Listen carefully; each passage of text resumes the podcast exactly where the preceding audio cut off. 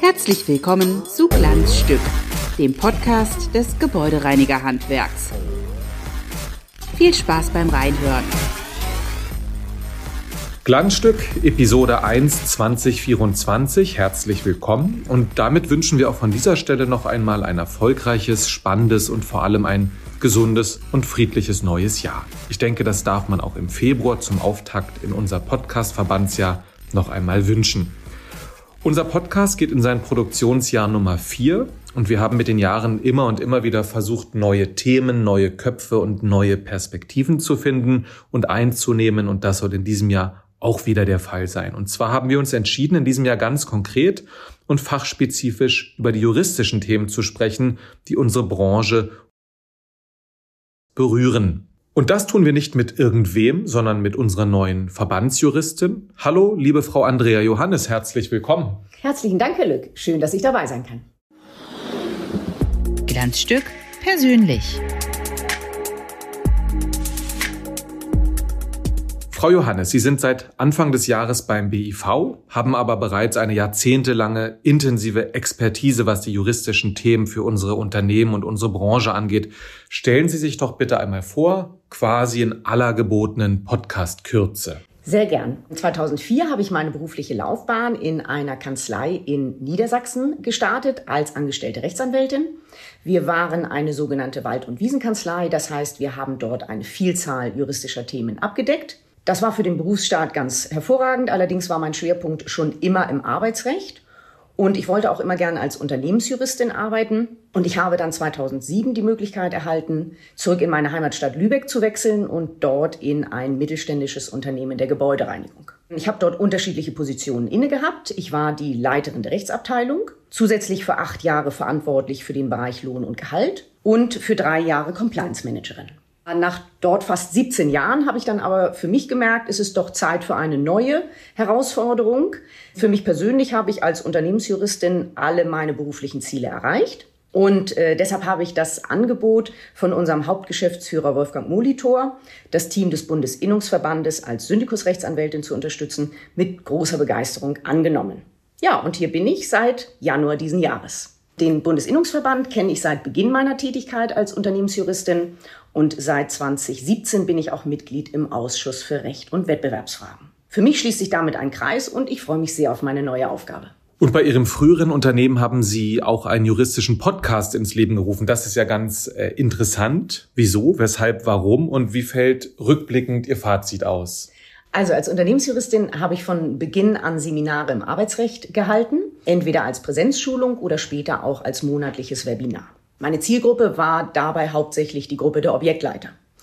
Und für Objektleiter ist es meistens schwierig, zu einer bestimmten Zeit an einem bestimmten Ort zu sein, äh, um jetzt an einem Seminar oder auch einem Webinar teilzunehmen. Denn die Hauptaufgabe ist ja, im Objekt zu sein und sich um die Kunden und die Reinigungskräfte zu kümmern. Und deshalb bin ich mit der Fragestellung rangegangen, wie kann ich insbesondere die Objektleiter gut erreichen? Und bin dann auf die ganz naheliegende Idee eines Wissenspodcastes äh, gekommen und äh, gesagt, getan. Das habe ich dann auch mit meiner Kollegin zusammen aufgenommen. Und so hatten insbesondere die Objektleiter die Möglichkeit, an jedem Ort und zu jeder Zeit und gegebenenfalls auch nebenbei, zum Beispiel beim Autofahren, das Wissen anzuhören und die Informationen aufzunehmen. Ich konnte jetzt nicht mit dem Podcast alle erreichen, aber doch diejenigen, die ich erreichen konnte, waren durchaus begeisterte Hörer. Und warum meinen Sie, ist es eine gute Idee, dies jetzt auch einmal in unserem Podcast-Jahr 2024 auf Bundesebene zu versuchen? Ja, unsere Arbeit steht ja unter dem Motto Dienstleistung für Dienstleister. Und eine unserer zahlreichen Dienstleistungen ist ja die Weitergabe praxisrelevanter Informationen aus dem Bereich Recht. Und selbstverständlich werden wir bei den bisher bewährten Kommunikationsformen bleiben. Aber im Sinne unseres Dienstleistungsgedankens ist es aus meiner Sicht absolut sinnvoll, wenn wir für den Informationstransfer zukünftig auch die Vorteile eines Podcastes nutzen, um Fachwissen jederzeit abrufbar und neben der gebotenen Sachlichkeit auch hoffentlich auf eine unterhaltsame Art und Weise zu vermitteln. Und ich sehe noch einen weiteren ganz wichtigen Aspekt aus meiner Sicht, denn wir haben ja über die Reichweite des Podcastes durchaus die Möglichkeit, die Wahrnehmung des Gebäudereinigerhandwerks als eine Branche mit dem Anspruch an Professionalität und Rechtmäßigkeit noch weiter zu erhöhen. Glanzstück konkret. Glanzstück konkret? In dieser Kategorie möchten wir in diesem Jahr also in unserem Podcast über juristische Themen, über Gesetzesvorhaben der Bundespolitik oder der EU sprechen, über zentrale Urteile der Arbeitsgerichte und über Themen, Auflagen und Herausforderungen für unsere Unternehmen oder auch Unternehmen aus anderen Branchen. Das als Hinweis Nummer eins. Hinweis Nummer zwei. Wir werden speziell bei den juristischen Ausführungen nicht nur in dieser Folge, sondern auch künftig, vor allem aus Gründen des besseren Verständnisses und der besseren Verständlichkeit, häufig zum Beispiel von Arbeitnehmern sprechen oder von Arbeitgebern. Uns ist wichtig, dass diese Begriffe von uns als völlig geschlechtsneutral gemeint sind und alle Menschen und Personengruppen gleichermaßen umfassen. Und dritter Hinweis, aber das wissen Sie besser, Frau Johannes, deshalb will ich diese Frage gleich weitergeben. Dieser Podcast kann Themen anreißen, er ist mit Sicherheit aber keine Rechtsberatung und will das auch gar nicht sein. Habe ich das so richtig ausgedrückt? Absolut. Mit unserem Podcast wollen wir einen Überblick über die aktuelle Rechtsprechung im Arbeitsrecht geben und Impulse zu rechtlich relevanten Themen setzen. Eine umfassende Beratung findet für unsere Mitglieder selbstverständlich weiterhin per Rundschreiben oder auf individuelle Nachfrage, telefonisch oder per E-Mail statt. So, um konkret zu werden, worüber wollen wir denn heute in unserer Premiere sprechen? Zum Auftakt habe ich die aktuelle Rechtsprechung des Bundesarbeitsgerichtes zur Krankmeldung nach Ausspruch einer Kündigung vorbereitet. Aus meiner Sicht für Unternehmen sehr spannend, denn der Sachverhalt ist absolut praxisrelevant. Worum geht's konkret? Es geht im Kern darum, dass im Fall der Kündigung eines Arbeitnehmers und dessen anschließender Arbeitsunfähigkeit der Arbeitgeber unter bestimmten Voraussetzungen berechtigt sein kann, die Entgeltfortzahlung im Krankheitsfall zu verweigern. Aber bei der Arbeitsunfähigkeit hat der Arbeitnehmer doch Anspruch auf Entgeltfortzahlung. Es geht bei der Rechtsprechung des Bundesarbeitsgerichtes um die Frage des Beweises. Fangen wir einmal beim Grundsatz an. Ihre Aussage, Herr Lück, entspricht der gesetzlichen Regelung. Danach ist der Arbeitgeber bei Arbeitsunfähigkeit des Arbeitnehmers zur Entgeltfortzahlung für bis zu sechs Wochen verpflichtet. Seine Arbeitsunfähigkeit muss der Arbeitnehmer stets beweisen. Allerdings reicht es grundsätzlich aus, eine ärztliche Arbeitsunfähigkeitsbescheinigung, kurz AU-Bescheinigung, vorzulegen. Also, wir kennen ihn alle, noch den gelben Schein. Und heutzutage im Zuge der Reform ist es jetzt die elektronische AU-Bescheinigung, das heißt die Bestätigung des Arztes gegenüber der Krankenkasse, dass der Arbeitnehmer aufgrund Krankheit nicht arbeiten kann. Und das Bundesarbeitsgericht hat nun über eine Ausnahme zu diesem Grundsatz entschieden. Genau. Das Bundesarbeitsgericht sagt, unter bestimmten Voraussetzungen im Zusammenhang mit der Kündigung des Arbeitsverhältnisses ist diese AU-Bescheinigung nicht mehr Beweis genug dafür, dass der Arbeitnehmer tatsächlich arbeitsunfähig erkrankt ist. Im juristischen Sinne spricht man von der Erschütterung des Beweiswertes der AU-Bescheinigung. Und welche Konsequenzen hat diese sogenannte Erschütterung des Beweiswertes jetzt? Der Arbeitgeber kann zunächst die Entgeltfortzahlung für die Dauer der bescheinigten Arbeitsunfähigkeit verweigern. Also, der Arbeitgeber braucht kein Entgelt zu zahlen. Der Arbeitnehmer wiederum muss nun konkret darlegen und beweisen, dass er tatsächlich arbeitsunfähig erkrankt war. Das heißt, er muss jetzt seine Erkrankung, die damit einhergehenden gesundheitlichen Einschränkungen und die ärztlich verordneten Medikamente und Verhaltensweisen benennen. Es sind also deutlich mehr Angaben erforderlich als in einer AU-Bescheinigung, die lediglich die Arbeitsunfähigkeit selbst und deren Dauer belegt. Erst wenn dem Arbeitnehmer dieser konkrete Beweis gelingt, ist der Arbeitgeber wiederum verpflichtet, für die bescheinigte Dauer Entgeltvorzahlung zu leisten. Sie sagten, es liegt eine Entscheidung des Bundesarbeitsgerichts zugrunde. Worum ging es konkret? Ein Arbeitnehmer legte nach Ausspruch einer Kündigung eine ärztliche AU-Bescheinigung vor, die, man sagt so schön, passgenau die Dauer der Kündigungsfrist umfasste. Der Arbeitgeber hatte daraufhin Zweifel an der tatsächlichen Erkrankung des Arbeitnehmers und leistete keine Entgeltfortzahlung.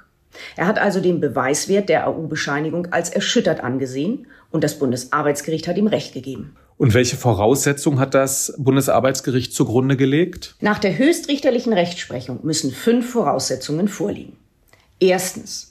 Das Arbeitsverhältnis ist gekündigt, unabhängig davon, ob durch den Arbeitgeber oder den Arbeitnehmer. Zweitens. Die ärztliche AU-Bescheinigung beginnt am Tag des Zugangs der Kündigung bzw. dem Folgetag. Drittens, es handelt sich um eine Erstbescheinigung. Und viertens, die ärztliche Arbeitsunfähigkeit dauert bis zum Ende der Kündigungsfrist an.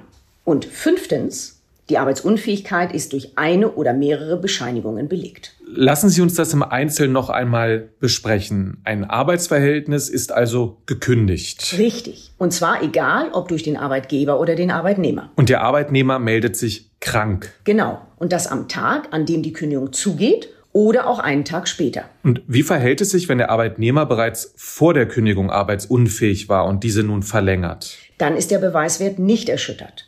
Das kann nur der Fall sein, wenn die Arbeitsunfähigkeit erkennbar im Zusammenhang mit der Kündigung steht. Und das ist natürlich nicht der Fall, wenn der Arbeitnehmer vorher schon krank war. Die Dauer der bescheinigten Arbeitsunfähigkeit muss bis zum Ende der Kündigungsfrist andauern.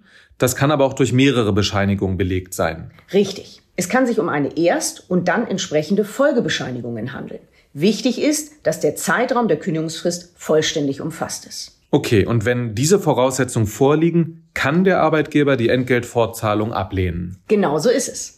Ich würde dem Arbeitgeber empfehlen, dies dem Arbeitnehmer auch kurz schriftlich mitzuteilen, und zwar unter Hinweis auf die Rechtsprechung des Bundesarbeitsgerichtes und dass der Arbeitgeber demgemäß den Beweiswert der AU-Bescheinigung als erschüttert ansieht. Ist der Arbeitgeber in diesem Fall endgültig von der Pflicht zur Entgeltfortzahlung befreit? Nein. Gelingt dem Arbeitnehmer der konkrete Beweis seiner Arbeitsunfähigkeit, lebt der gesetzliche Anspruch auf Entgeltfortzahlung wieder auf. Aber die Hürden hierfür sind relativ hoch, denn der Arbeitnehmer muss, wir haben es schon besprochen, seine Erkrankung benennen, ebenso wie seine körperlichen Einschränkungen, die ärztlich verordneten Maßnahmen und Medikamente. Eines möchte ich an dieser Stelle noch betonen. Wir haben es eingangs gesagt, die Pflicht zur Entgeltfortzahlung im Falle der Arbeitsunfähigkeit ist gesetzlich verankert und die AU-Bescheinigung dafür grundsätzlich ein ausreichender Beweis.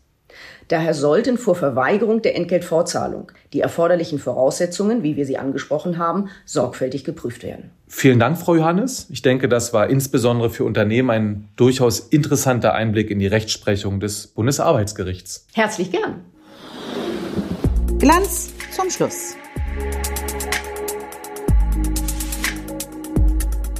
Glanz zum Schluss. Das ist unsere Abschiedskategorie. Zehn kurze persönliche Fragen mit der Bitte um zehn spontane, ebenso kurze Antworten. Und Sie müssen das natürlich nicht bei jedem Podcast machen, Frau Johannes, aber in Ihrer Premiere sind Sie natürlich auch dran. Warum sollte man bloß nicht Jura studieren? Also die einzige Antwort, die ich mir dazu ausdenken könnte, wäre, dass es so viele Vorurteile gegen das Studium und den Beruf an sich gibt. Also Hauptvorteil oder Vorurteil ist ja immer, ähm, das Studium ist so trocken. Das ist es eigentlich gar nicht, weil nicht nur im Studium, sondern auch später schaut man ja in unendlich viele Bereiche rein. Jetzt aus der aktuellen Situation, ich sitze jetzt hier, kann einen Podcast mit Ihnen aufnehmen. Also so viele Nachteile hat es nicht. Genau, haben Sie die Gegenfrage, die ich jetzt stellen würde, gleich beantwortet. Warum sollte man denn Jura studieren? Ach, ich bin, äh, ich mache immer gerne Werbung für das Studium und es gibt danach unendlich viele Möglichkeiten, wie man im Berufsleben sich platzieren kann. Ähm, man lernt ja nicht Gesetze, sondern man lernt äh, Sachverhalte auf das Wesentliche ähm, zu konzentrieren und entsprechende Maßnahmen einzuleiten.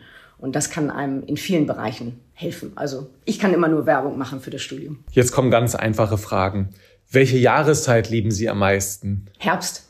Meer oder Berge? Meer. Süß oder salzig? Oh, süß eher. Fisch oder Fleisch? Eher Fleisch. Bier oder Wein? ich bin Biertrinker.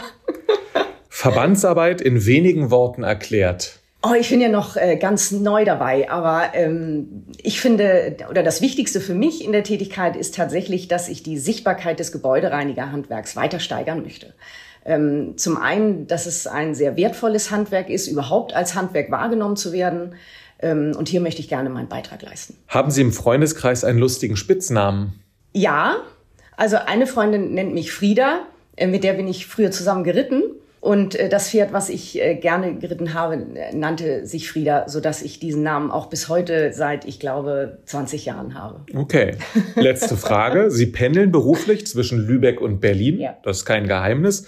Was hat Lübeck, was Berlin nicht hat? Ordiniert zum, zum Wasser, ne? Zur Ostsee. Ich glaube, das ist ganz naheliegend. Liebe Frau Johannes, haben Sie vielen Dank für diese Schnellrunde. Haben Sie vielen Dank für unser Gespräch und wir hören uns in der nächsten Folge mit Ihrer juristischen Expertise wieder. Vielen Dank.